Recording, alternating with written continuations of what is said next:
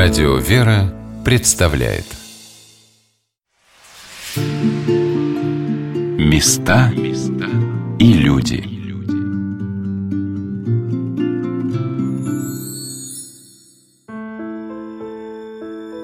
По всемогущей воле Господа святая икона Его Пречистой Богоматери чудным образом, невредимо сохранившаяся от огня при сожжении татарскими полчищами городецкой обители, неведомо кем и где сокрытой некоторое время, 16 августа 1239 года появилась в Костроме.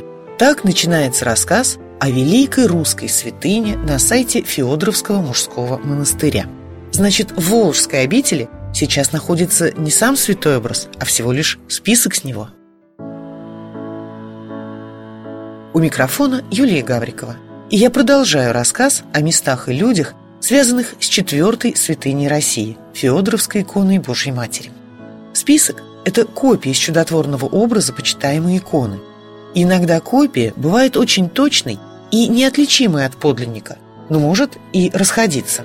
Например, иконописец может поместить на список рассказ о новом чуде, произошедшем по молитве перед этой иконой – или, имея большой молитвенный и подвижнический опыт, может развить идею исходного образа. В таком случае нередко бывает так, что список теряет связь с иконописным подлинником и начинает жить собственной жизнью. К примеру, существует несколько типов богородичных икон, групп почитаемых и чудотворных образов Божьей Матери, объединенных по принципу схожести черт, жестов и других деталей изображения. Иконы одного иконографического типа – имеют общий прототип, чаще всего не сохранившийся. По отношению к этому прототипу эти чудотворные иконы являются списками. Но чаще всего бывает так, что проверенный временем и полюбившийся многим оригинал распространяется в миллионах копий.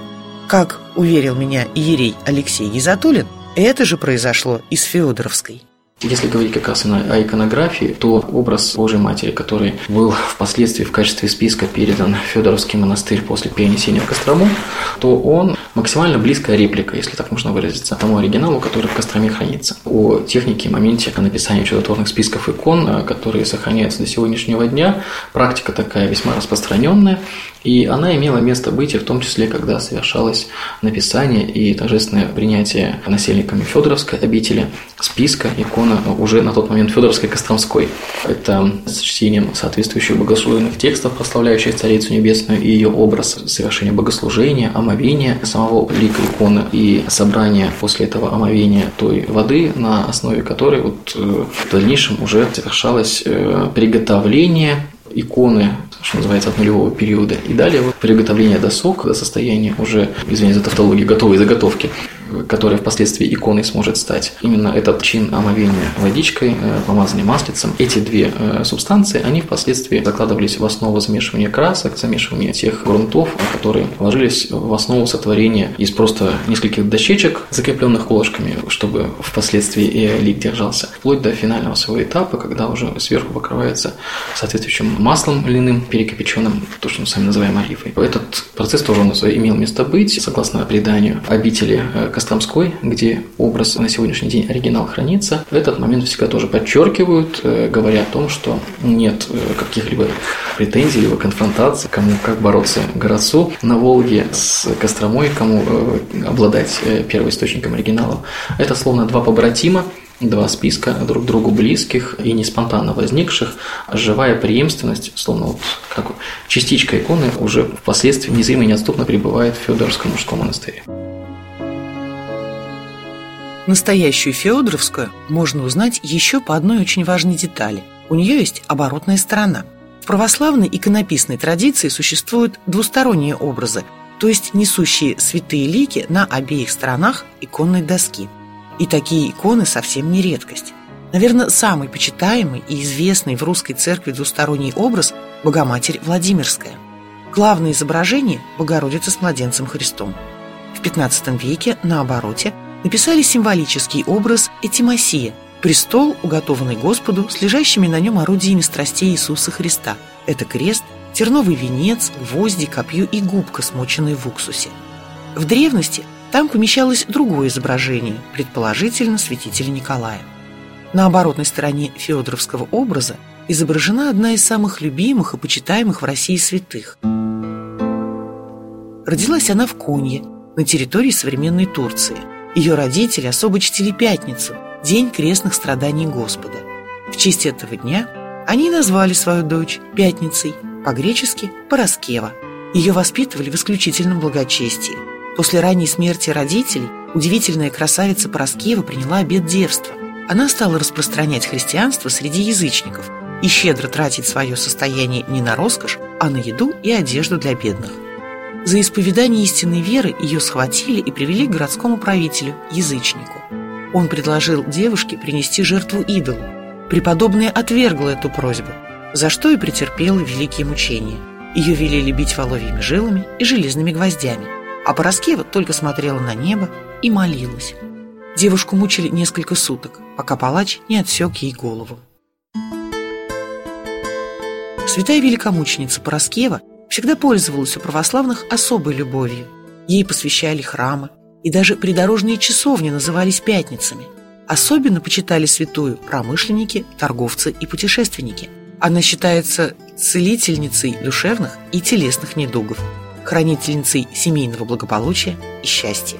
Послушник Феодоровского монастыря Алексей Гизатуллин особенно подчеркнул, что среди юных девушек Пороскева была самой любимой святой. Ей молились, чтобы выйти замуж по любви и поскорее множестве списков икон Господа нашего Иисуса Христа, Матушки Богородицы и святых имеет место быть и такое явление, как образ Проскева. Си э, лик у нас есть в том широком диапазоне, которым располагает э, православный мир, в почитании Федоровской иконы Божьей Матери. Есть в том числе и предание, говорящее о том, что чудесным образом сам образ, обретенный в ветхой деревянной часовенке на месте Федоровского мужского монастыря, был являем уже изначально двухсторонний с Э, двумя изображениями. Период э, перехода Ярослава Федора э, в крещение отца Александра Невского, перехода через эти леса, через эти местности, и задержка, которую отряд испытывал в период своего движения по ходу следования экспедиции. Кручинясь об этом и молясь Богу о том, чтобы вообще тут не сбудется, что называется, не оставить себя, святой княже имел упование, молитву к Богу. И в чем он получил ответ о том, что святая Пороскева восполнила впоследствии скорость путешествия а от скорости, как и сейчас, в древние времена, несмотря на, казалось бы, размеренную жизнь, зависело очень многое. Городец – один из малых городов России.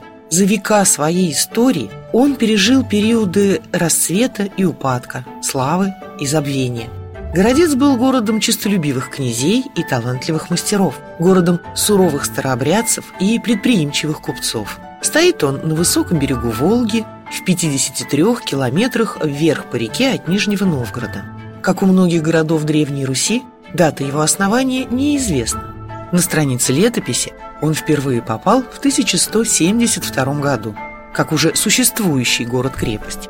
Выбор места строительства городка был обусловлен его предназначением – контроль и охрана солидобычи. Соль ценилась очень высоко – и зачастую являлась таким же эквивалентом денег, как золото, серебро и пушнина.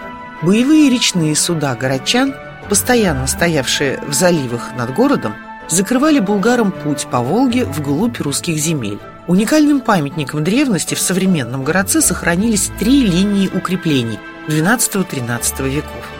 Поначалу они составляли систему обороны города. Такие укрепления редки не только для Нижегородского Поволжья, но и для страны в целом.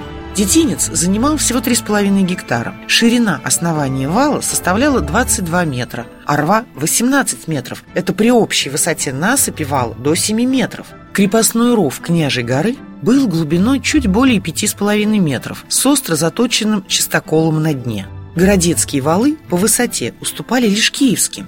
До основания Нижнего Новгорода в 1221 году Городец являлся главным опорным пунктом русских князей в Среднем Поволжье. Со времени своего возникновения Городец, а у него, кстати, есть еще одно название, это Городец Радилов, ни разу не пропустил по Волге вглубь русских земель военные суда булгар. Казалось бы, такой добротно укрепленный город должен был держать оборону и сохранять себя. Все, однако, случилось иначе. У настоятеля и самого что ни на есть охранителя Федоровской обители – историка и удивительного рассказчика епископа Городецкого и Ветлужского Августина есть свое видение тех исторических событий почти тысячелетней давности. Война имеет корень вой, вой, вой, а победа – это победа, преодоление беды. Понимаете, мы победили вой, и вой успокоился. Мы победили беду. Мы превзошли беду. Понимаете? Поэтому они изучают войны, кто там кого победил, там чудаки такие. Время тратят на что-то, понимаете? Да. А здесь сакральный смысл. Сакральный смысл. А вот, войны, революции. Поэтому мы сегодня говорим о том, что Городец, получив явно совершенно чудотворную икону, явно чудотворную икону, которая здесь э, имела свой смысл, но есть один момент. Мы понимаем, что это была Ордынская ига, это была Великая Монголия, это была империя Чингисхана и чингизитов. Время интересное. И мы знаем, что Городец был всегда верен Москве. А в Москву ходили чингизиты. Им несколько раз доставалось в Москве по полной программе. И вот э, два раза полностью дотла сжигали этот город. Вместе, с, естественно, с монастырем и вместе с храмом, который здесь был. Как говорится в летописях, что даже нельзя было людей в лесу найти. Когда мы едем из Нижнего Новгорода, подъезжаем к городцу уже, было село вот рядом Черепово называлось. Я понял, почему же наше здание без фундамента котором мы с вами находимся. Здесь одни черепа только, одни кости. И когда начали котлован делать под храм, то я видел, как экскаватор черепов и костей много. Потом я собрал эти кости и черепа, и вот здесь в комнатке было, как у Верещагина в картине его. Да, также здесь они очень долго были, черепа эти, они были разного цвета, были желтые, там белые. Потом, когда уже все здесь пришло в норму какую-то, все похоронили вот здесь перед алтарем. Но мы видим с вами первый факт. Будем говорить легенда, потому что мы точно все равно не знаем. И когда прибыл сюда Юрий Долгорукий своим посольством, он как естественно носитель э, сакрального начала православия, он в первую очередь построил храм. И в этот храм архангела Михаила, по легенде, он хотел погрузить эту икону. Но икона, говорят, не пошла. Вот эта легенда говорит о том, что она застыла. Она просто э, на месте осталась, ее не могли никуда переправить на новое место, куда хотел этот князь, которого изгнал его племянник, э, князь Изислав. В середине XII века великим князем киевским был Юрий Владимирович Долгорукий годами соперничавший с князем Изяславом Мстиславовичем и его боярством. Еще в 1150 году Юрий Долгорукий должен был на время бежать из Киева. Через два года его вновь оттуда изгоняют в Ростов Великий. Именно после этого, поняв всю тщетность борьбы за киевский престол, Юрий Долгорукий не только стал прочно обосновываться в богатом и активно заселяемом Суздальском ополье, но и возвел тогда на окраинных землях его много городов-крепостей. Звенигород, Юрьев-Польский, Переславль-Залесский, Дмитров, Городец на Волге и других. Об основании последнего Суздальская и Никифоровская летопись, буквально повторяя друг друга, сообщают о Кидикшую церковь в Борис Михалкович, сын брата Андреева Всеволожча, из Сыпи город Кидикшу, той же Городец на Волге. Любил ходить в Киево-Печерскую лавру. Ему нравилось, как там кормили хорошо, как вкусно там было. А вот он такой был непростой Изяслав и изгнал своего дядю оттуда. И вот этот дядя искал себе место, похожее на то, чтобы Днепр был. И вот он открывал одно место, второе, третье, четвертое разные места открывал себе, понимаете, и Москву там, и Переслав-Залесский, где такого не было, понимаете. Прибыл сюда, и здесь икона чудотворная. А она не движется, она не хочет идти туда, куда он желает. И тогда его посольство, сопровождение его, как правило, в сопровождении был и священник всегда, и, думаю, и летописцы были, естественно – и врачи какие-то были, которые сопровождали князя, и воины, естественно, были. Ему сказали, что не хочет Божья Матерь идти туда. И тогда для нее сделали храм деревянный. И вот этот деревянный храм потом и сжигали неоднократно. И икона не пострадала. Вот в, в этом весь и смысл. И здесь, находясь 12 лет, я все время размышлял. Ну что ж такое интересно, икона чудотворная. А почему она город не защитила от ордынцев? Когда она потом перейдет в Кострому, она же Кострому защитит от ордынцев. Есть легенда такая, что такое Светлояр. Легенда заключается в следующем, что некоторые три старца пришли в Городец. Вот перед тем, как пришли сюда вот эти ордынцы. А грачане их не приняли, этих старцев. И они ушли вот на это Светлое озеро. Там они обосновались, там их хорошо приняли, они там были. Потом уже другая легенда уже о самом Светлояре как якобы там был храм, который ушел под землю, и там звоны до сих пор слышат. И вот эти три старца, по легенде, пришли сюда, и их здесь не приняли. И Божья Матерь не защитила этот город. Но я пришел к другому выводу, в котором я не сомневаюсь. Божья Матерь вообще живет своей жизнью. И образы ее, которые мы называем это иконы, мы называем, они живут вообще своей жизнью. Они живут в промысле Бога. Места и люди.